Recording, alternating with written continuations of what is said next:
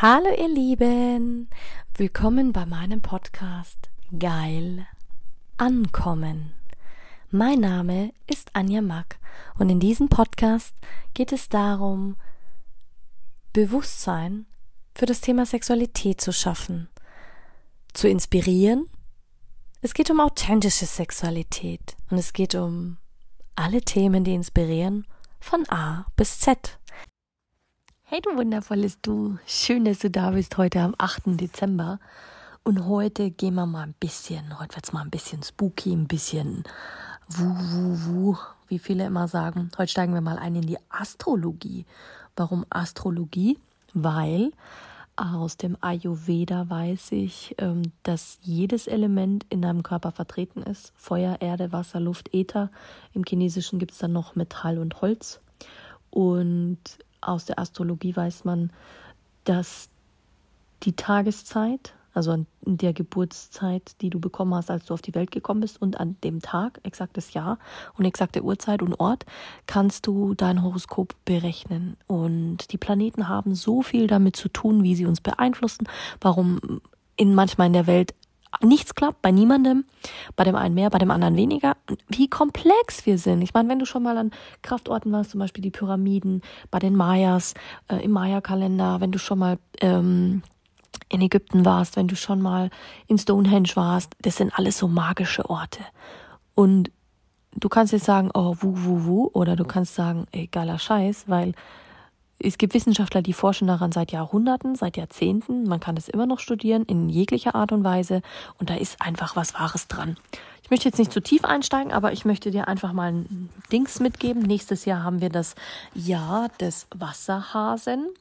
Die machen dann nämlich auch einen Unterschied zwischen den ähm, chinesischen Sternzeichen. Auch die Chinesen haben ein eigenes, ähm, eine eigene Astrologie quasi, eigene Sternzeichen.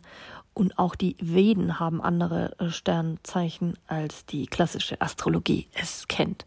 Und nächstes Jahr ist das Haar, ja, das Haar, das Jahr des Wasserhasen. Und das wird ein cooles Jahr. Darum möchte ich dir jetzt mal ein bisschen Einblick geben in das chinesische Tierkreiszeichen. Und es gibt so viele Diskussionen, wieso das so ist, warum das so ist. Wenn du nicht weißt, was du bist, kannst du das anhand von deinem Geburtsjahr nachverfolgen. Und das ist schon faszinierend, denn ich möchte dir mal mitgeben, was die, was die Chinesen so glauben, wie die einzelnen ähm, Sternzeichen oder Krafttiere sind. Da gibt es zum Beispiel die Ratte. Die Ratte zeigt die Zeit zum Mitternacht und dem Beginn des chinesischen Tierkreises an. Schon allein damit erklären sich ihre ausgeprägten Anführerqualitäten. Sie gilt als umtriebig, unternehmungslustig und neugierig. Dann folgt der Büffel. Der Büffel schätzt die Ruhe und mag es, in seiner gewohnten Umgebung zu leben. Hier richtet er sich mit bemerkenswertem Gespür für Schönheit und Qualität ein. Praktisch veranlagt ist er außerdem er liebt es, Dinge noch besser zu machen. Der Tiger.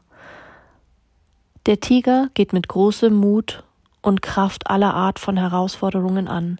Er drängt danach, die Welt zu erobern, dass er dabei immer wieder auffällt und sich in den Blickpunkt der Aufmerksamkeit katapultiert, schmeichelt ihm. Der Hase steht symbolisch für den Tagesanbruch. Er versucht es, die leichten Wege zu nehmen. Es gelingt ihm gerade im Jahr des Hasen sehr gut, Verbindungen aufzubauen und die Menschen mit Charme und Freundlichkeit zu erfreuen. Der Drache. Ich bin Drache. Tritt auf wie ein Kaiser, kraftvoll und majestätisch. Meist hat er tatsächlich etwas Bedeutendes zu verkünden. Seine Großzügigkeit erlaubt anderen, mit ihm Erfolg zu haben. Doch an Nummer eins, weil er selber, doch an Nummer eins will er selber stehen.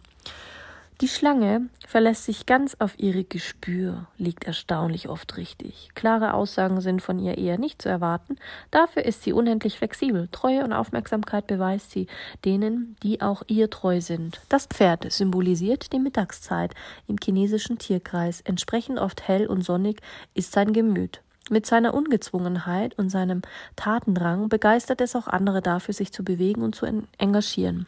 Die Ziege. Die Ziege ist ein soziales Wesen und liebt es, in einer Paarbeziehung zu leben. Sie achtet gut darauf, dass niemand zu kurz kommt, gutmütig wie sie ist, teilt sie mit anderen Wesen, was sie hat. Dabei lässt sie sich selbst auch nicht unterbuttern. Der Affe. Der Affe ist auf vielen Gebieten versiert, sei es in der Technik oder im Bereich des Wissens. Er macht auch anderen Leuten Lust zu ergründen, wie die Welt funktioniert und was sich mit Erfindungsgabe alles bewerkstelligen lässt. Der Hahn zeigt im chinesischen Tierkreis den Abend an. Und den feiert er in seinem schönsten Gewand, bunt und schillernd. Er beteiligt sich liebend gern an witzigen Unterhaltungen. Ein verlässlicher Gefährte ist er dabei aber auch. Der Hund ist ein treuer und fairer Partner, der am liebsten zu Hause ist. Dazu hat er viel Freude. Sie schätzen es hoch, dass sie sich auf ihn in jeder Situation verlassen können. Er hilft, wo er kann. Doch er hat bei allem seinen eigenen Kopf. Das Schwein beschließt mit den späten Abendstunde den Tierkreis. Es ist das Zeichen für Häuslichkeit, Gemütlichkeit und Genuss. Um des lieben Friedens willen drückt es schon mal ein Auge zu. Das ist vollendete Harmonie. Und jetzt wirst du denken, ja, wie kommt man denn auf sowas oder an sowas zu glauben?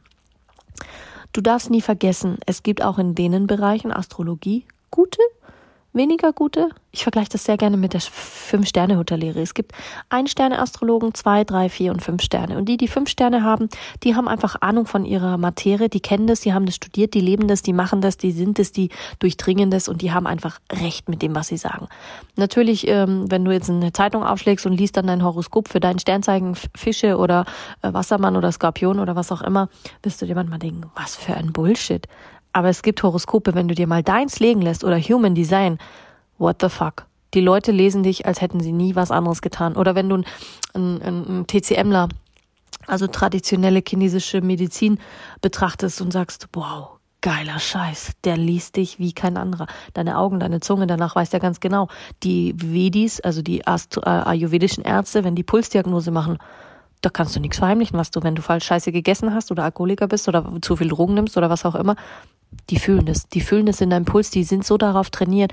Das ist Lernen, das ist Wachsen. Überleg dir mal, was passieren würde, wenn du von deinen Mitarbeitern ihr Sternzeichen wüsstest.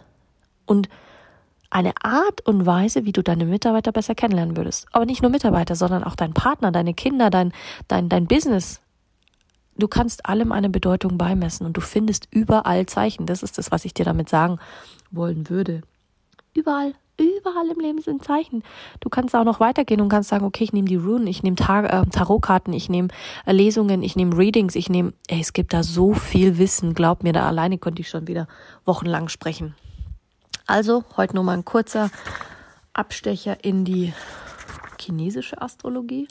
Sehr spannend. Ich blätter hier jetzt gerade durch und gucke, ob ich da noch was Spannendes finde. Allerdings, wenn ich jetzt jedes Sternzeichen vorlesen müsste, dann würde der Podcast heute zwei Stunden gehen. Aber nimm das zum Anlass. Lass einfach mal die, dieses kindliche Neugierde walten und schau dir einfach mal an, was es da noch so gibt. Ich meine, astrologische K Grundlagen. Ich meine, hallo, da gibt es Seminare, da gibt es Häuser, dann gibt es noch Mondastrologie. Und natürlich gibt es auch Liebe und Sexualität. Es gibt wirklich die Partnerschaftsastrologie. Es sind die mächtigsten Kräfte, die es gibt, Liebe und Sexualität näher hinschauen. Wie sieht es mit deinen Kräften aus? Was kann man damit noch alles erzeugen? Bis in die kleinste Zelle, in die Zweierbeziehung, im Partnerschaftsseminar. Das ist so krasser Scheiß. Da findest du bestimmt eine Menge. Und du kannst auch die einzelnen, einzelnen ähm, Planeten nochmal äh, besser be be betrauen und betrachten. Mega spannend. Oh, hier habe ich was gefunden. Um was geht's hier? Chancen auf den neuen Wohlstand. Hm. Es wäre jetzt gar nicht mal so lange, das für die zwölf Sternzeichen vorzulesen. Nö, das machen wir heute nicht. Keine klassische Astrologie. Wir bleiben bei der chinesischen. Die haben das immer so cool umschrieben mit einer Positivität drin, was die Tiere so haben. Krafttiere können auch ein Symbol sein, eine Sprache des Lebens, um mit dir zu kommunizieren. Also sieh nicht immer alles so eng und nicht alles immer so schwarz-weiß. Geh raus in die Welt, sei offen, interessier dich für die Dinge, was musst du selber rausfinden? Also, hab viel Spaß. Viel.